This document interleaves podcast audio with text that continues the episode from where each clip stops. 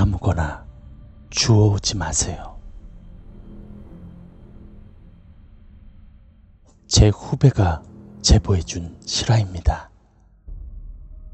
그날 동생이 10시가 넘어서 학원을 끝마치고 집에 와보니 본 적 없던 서랍장 하나가 방에 놓여 있더랍니다. 그 서랍장은 원목이 나무로 된 심플한 디자인에 손잡이는 고리 모양으로 만들어진 꽤 값이 나가 보이는 가구였고 마침 서랍장이 필요했던 동생은 부모님이 사주신 거라 생각하고 기분이 좋았답니다. 나중에 퇴근하신 아버지께 감사하다고 어떻게 자기가 필요했는지 알았냐고 하니 아 그거 새 건데 밖에 버려져 있길래 가져왔어. 디자인도 깔끔하고 이쁘더라고. 왜 이런 걸 버렸는지 원. 그래서 네 방에 뒀다. 라고 하셨답니다. 하지만 아버지와는 달리 동생은 그 이야기를 듣고 순간 서랍장이 소름 끼치고 별로 느낌이 좋지 않았답니다. 바로 그날 밤.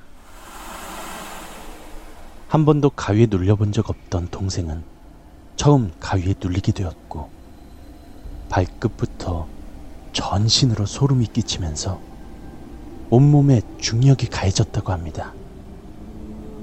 그리고 가위를 눌려본 사람들이 말했던 것처럼 정말로 눈을 감고 있지만 앞이 훤히 보였답니다. 아, 이게 가위구나 라고 생각한 순간 동생의 시야에 들어온 한 여자. 얼굴이 화상 자국처럼 흉측하게 뭉개진 간호사복을 입은 여자가 천장을 바라보며 창문 쪽에 서 있더랍니다. 동생은 2층 침대에 2층에서 자고 있었는데 신기하게도 아래쪽이 훤히 보이면서 그 여자와 눈이 마주쳤고 놀란 동생은 이 지독한 가위에서 벗어나고 싶어 안간힘을 썼지만 몸은 꿈쩍도 하지 않았고 심지어 눈도 감을 수 없었더랍니다. 그 순간 자신을 바라보던 그 여자는 자고 있던 동생을 향해 가까이 다가왔습니다. 침대 계단을 비걱비걱 기어오르면서 그 순간에도 그녀는 동생에게서 눈을 떼지 않더랍니다. 그 여자는 순식간에 동생의 몸 위에 올라타서 목을 두 손으로 감싸고 세게 조르더니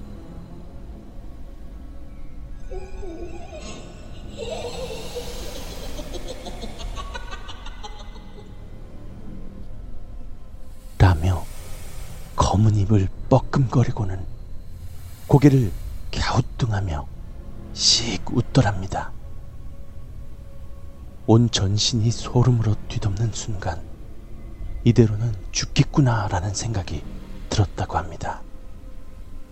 그 순간 젖먹던 힘을 다해 움직이지 않는 몸을 비틀면서 여자를 침대 밖으로 밀쳐내고 그제서야 가위에서 풀렸다고 합니다.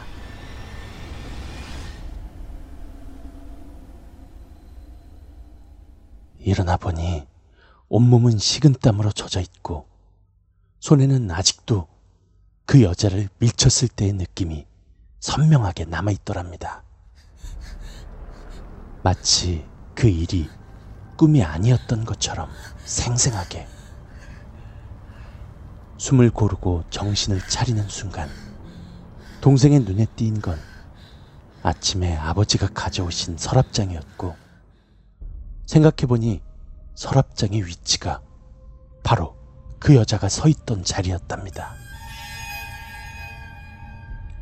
모든 화가 아버지께 난 동생은 안방을 박차고 들어가 울며 불며 저 서랍장 좀 버리자면서 가위 눌린 이야기를 했고 들어온 아버지에게 동생은 징징거리며 말했답니다. 아빠, 버리고 왔어? 앞으로 그런 거 새거라도 주워오지 마. 그냥 새로 사자. 응? 그랬더니 아버지는 충혈된 눈을 두 손으로 꾹 누르면서 하, 그래야겠다. 미안하구나, 우리 딸. 아빠가 너무 경솔했다. 하, 저런 걸. 그리고는 아버지는 더 말을 잇지 못하시고 동생을 끌어안고는 연신 미안하다는 말만 하셨답니다. 다음날 아침, 아버지는 아침을 먹는 동생에게 어젯밤 서랍장에 대해 이야기하셨답니다. 딸, 어제 그 서랍장 말이야. 거기 안에 부적이 잔뜩 붙어 있더라. 아, 정말 미안하구나. 내가 사연이 있는 걸 들고 온 거야. 그 말을 듣는 순간 등골이 오싹해지고 소름이 끼쳐서 밥을 먹을 수가 없었다고 합니다.